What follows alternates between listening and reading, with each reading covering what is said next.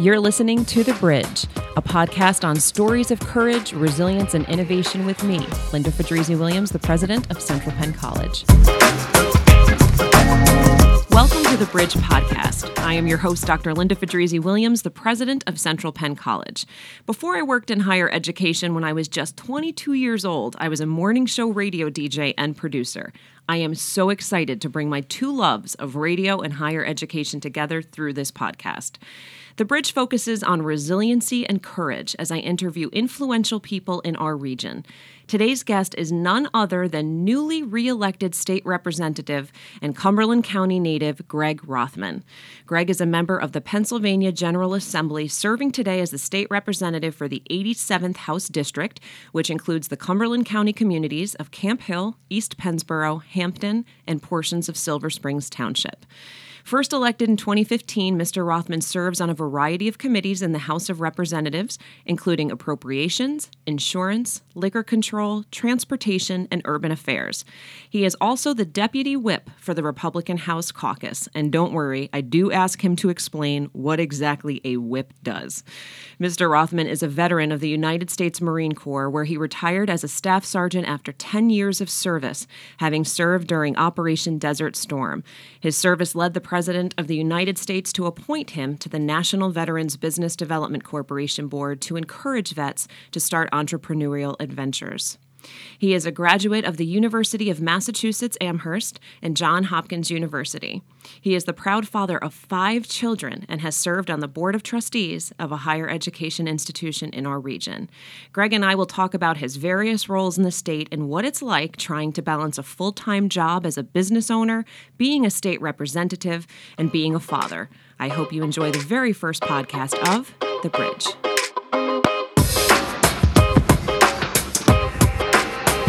Welcome to The Bridge. I am so excited. This is our first ever podcast, and I would love to welcome State Representative Greg Rothman from the 87th District of Pennsylvania. You are our first guest on The Bridge podcast today. Thank you. I'm honored.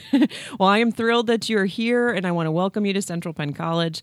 This podcast is centered around highlighting influential people in our area and our community, really sharing stories of resiliency and courage, especially during this time of uncertainty. We're living in a really polarized time, and we're not going to talk about the election today, but I do want you to share with our listeners what does it mean to you personally to serve in the General Assembly of our state?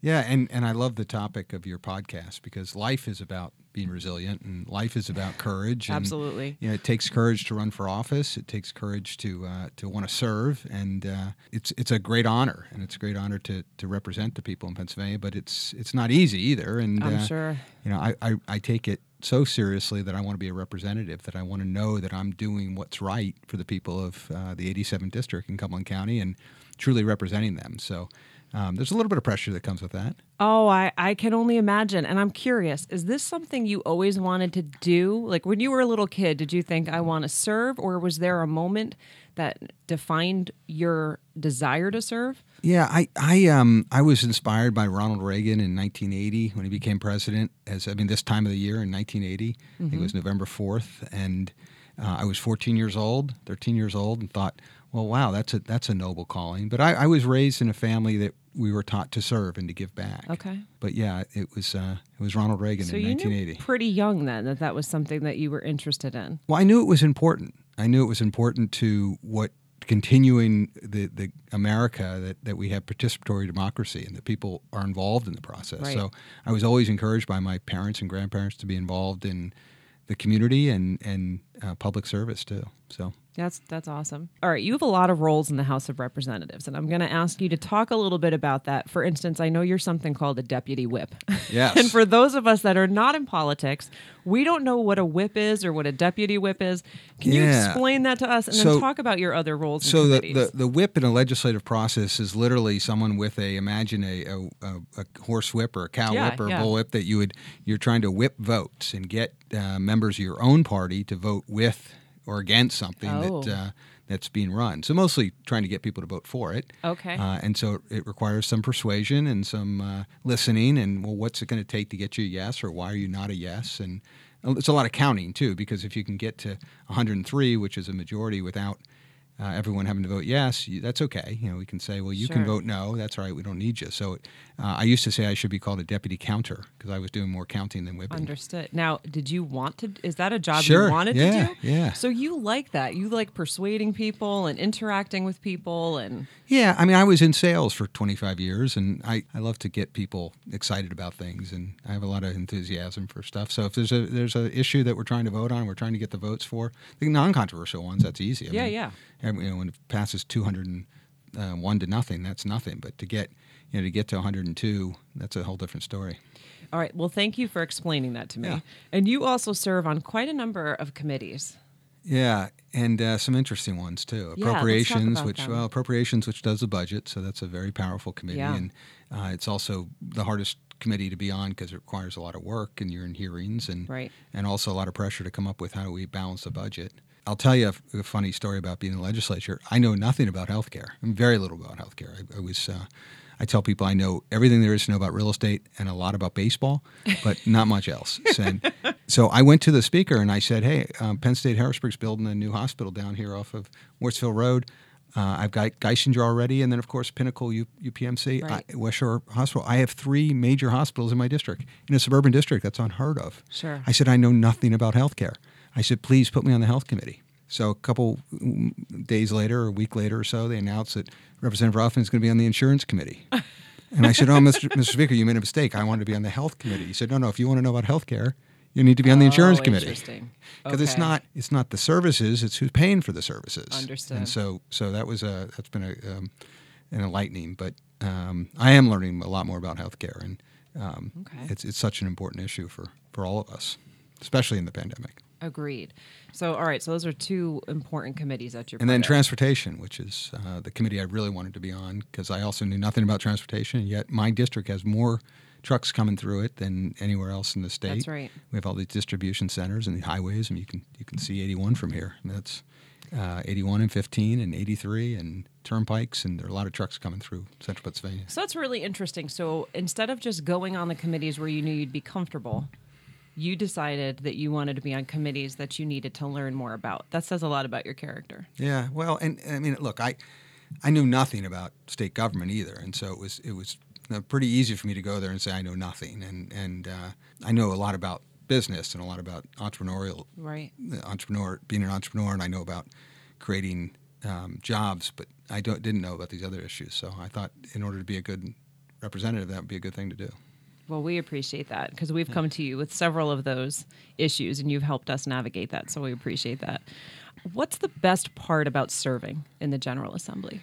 Well, look for all the all the pressure and all the criticism, you get a lot of gratitude too. And and uh, when I have someone come up to me and thank me for doing something for them, or thank me for, and by the way, it's not me doing anything; it's it's the state doing something, and, and I try to make that clear. You know that I'm helping you do something that probably should have been done anyway. Um, I just got to be the cheerleader. I just got to be the one who championed it. But uh, helping people is a, and, and fixing something and Yeah. and we had a, we had an issue during pandemic that very few people even thought about unless it really affected you. That when they shut down all the churches and all the community rooms, they shut down all the alcohol, alcohol anonymous AA meetings. Mm.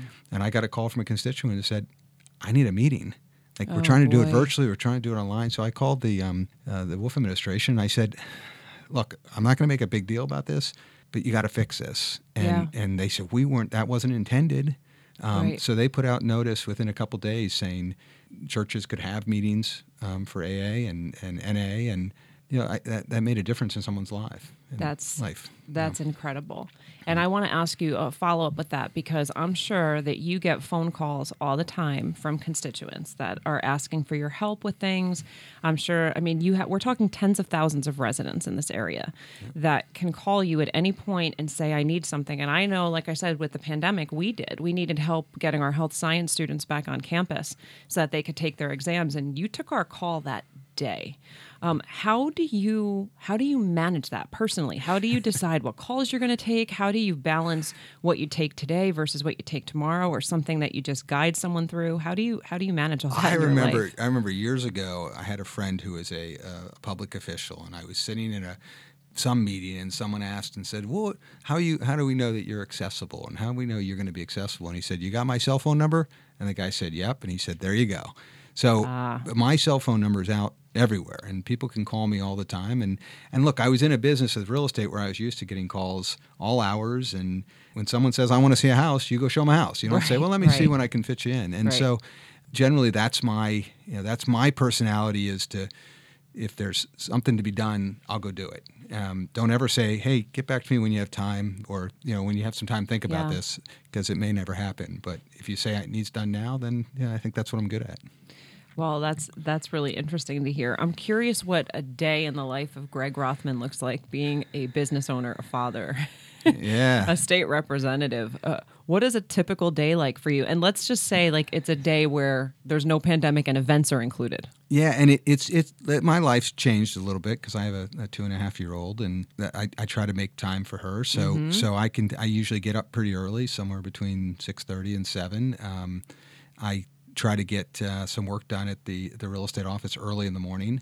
My my wife and I like coffee from Starbucks, so I'll pick up Starbucks and I'll either bring it home and we'll spend some time before the kids go to school. Now that now that the we have a six year old too. Now that she's in school, uh, my wife will take her to school and then we'll meet somewhere.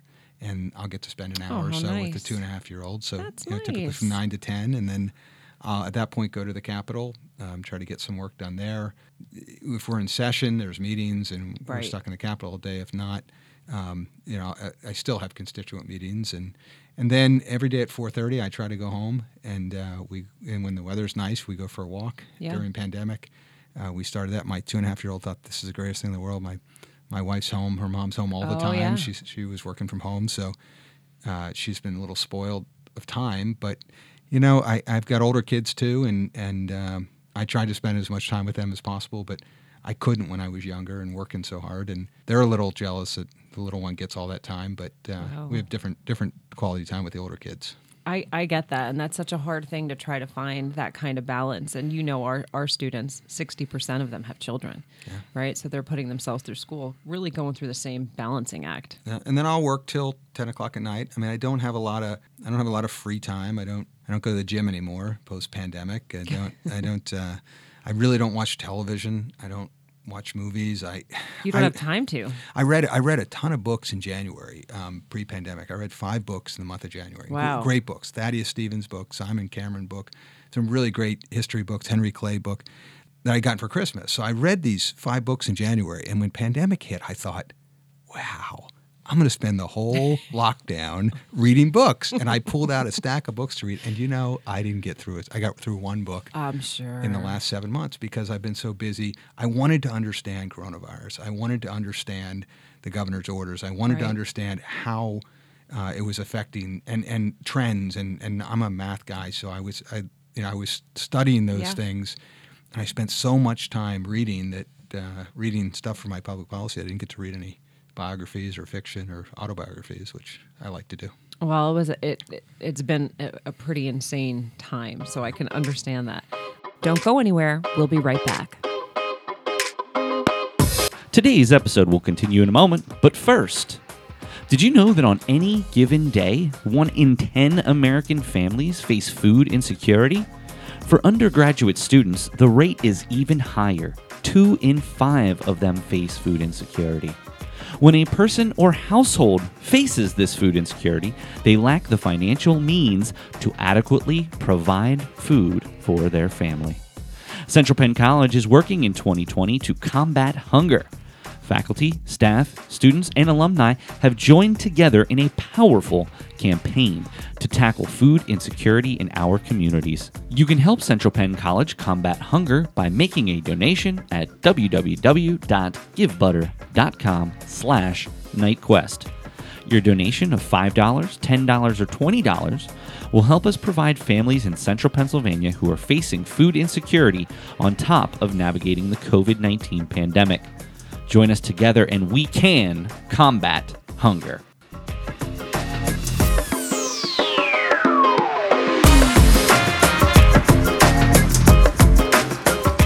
Let me ask you this: What allows you, when when times are this crazy and everything is so polarized, what keeps you hopeful? Well, first of all, I, I have a faith that I believe in God and that um, that that that He made us and therefore He's not going to abandon us. I have a faith in the people of the United States. I have a faith in the in uh, my fellow man, uh, mankind, um, men and women. I, I I just think that we will figure out a way to get through it, and we always do. And um, my father used to tell us when we were we were you know kids, like big or bad, you know, this too will pass. Right. Both both good and bad. Don't you know the, the, the highs will you'll come back down, the lows, but now with the exception of, of, of you know death and and you know just some destruction, we survive and we'll, we always come back stronger. Right. And um, we'll come back stronger as a country from this and as a people from this, and you know that's there's some good things that will come out of it. Agreed. That's a great message. So thank you. Who's your favorite person to work with in the General Assembly? So I ha- my best friend is Steve Kinsey. He's a Democrat from Germantown, Philadelphia. His district is 91% Democrat. Uh, and Steve and I just have become friends, and we became we have meals together. And uh, I've been to his district, and uh, unfortunately, I've been to several funerals in his district of family members, and he just came to a breakfast I had the other day. Uh, generally, I just love him, and we don't agree on many issues at all Sure. but I, I, I just love him as a person. And we've tried to set an example to other legislators. Just going to that ask that. You can have a relationship with someone you don't agree with. And it's funny because we sort of banter back and forth sometimes on the floor, but it's always affectionately. And, and always Right, and, and and you know, there was an amendment that we were opposing and I said, I'm for it. And someone said, "Well, why?" And I said, "Because it's his. I don't because it's Steve's. I don't, you know." It, it- but but that's uh, I, you know, there's some all the local legislators like Sheryl Delozier and Dawn Keefer and Barb Gleim and Senator uh, Kristin Phillips Hill, Seth Grove from York, Mike Regan, of course. I mean, we we have a great relationship. Our local Cumberland County delegation and Central Pennsylvania delegation, we we all get along well and work well together.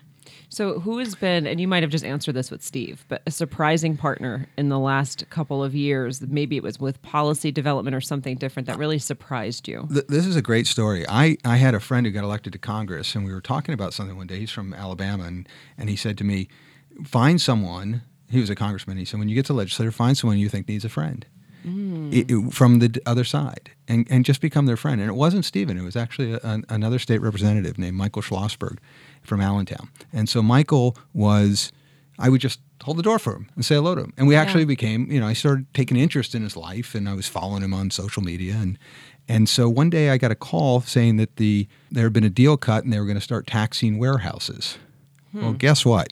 Warehouses in central Pennsylvania is a huge business. That's right. And it's the distribution center that gets us all of our goods and, through Amazon and everywhere else. And Yeah. it would be devastating on our local economy if we taxed, had a special tax on distribution centers.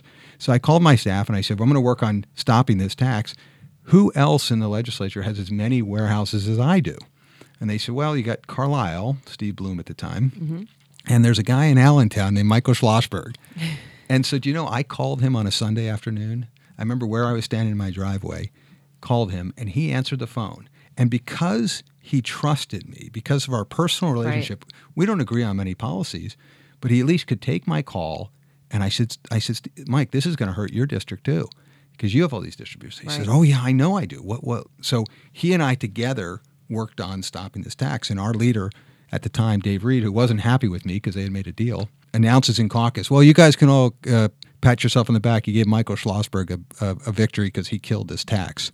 And uh, Oh. everybody looked at me and smiled because we knew. But you know, had I not developed that relationship right. with him, when I tried to call him, he'd say, first, if he even took my call, say, "Well, I don't trust you. I'm not gonna, you know, I'm not. That's I don't. right. I don't believe you." So it, that's why you develop relationships, not not so you can get someone to do something they, they don't want to do or they shouldn't do, but he should have supported this or he should have helped helped fight this tax. So it was good for his district.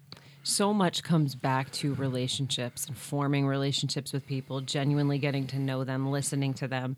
Um, I just want to complete this segment by asking you about your relationship with little kids and going to to their schools. I my my son Luke, who's ten years old.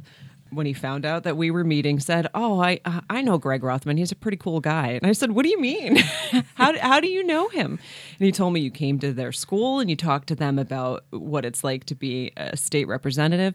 How do you make connections with little ones so early, and why is that important to you? Well, Charlie Tremendous Jones, who you've got some Yeah, buildings our named after library is here, named after him. told me you can't kid kids.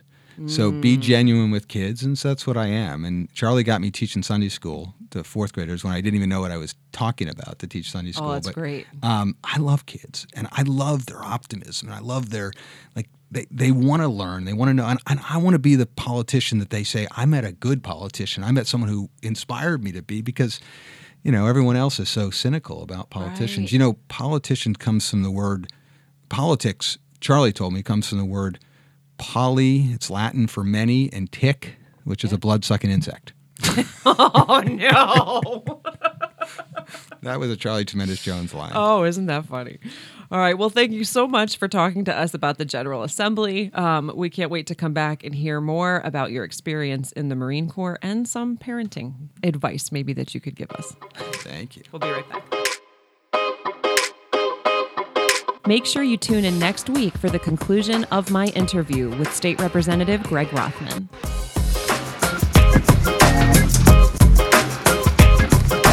Thank you for listening to the Bridge Podcast. Did you know that Central Penn College is a career focused college offering professional certifications as well as degrees in high demand occupations? That's right, Central Penn College offers associates, bachelor's, and master's degrees and a variety of programs targeted to land you that promotion or new career path post graduation. And get this 90.6% of recent graduates report working in their field of study or continuing their education within one year of graduation. 90.6%. To learn more about Central Penn College and our career focused programs, visit us online at www.centralpenn.edu. That brings us to the end of this week's episode of the Bridge Podcast. Join us on the next episode where we continue our interview with Pennsylvania State Representative Greg Rothman.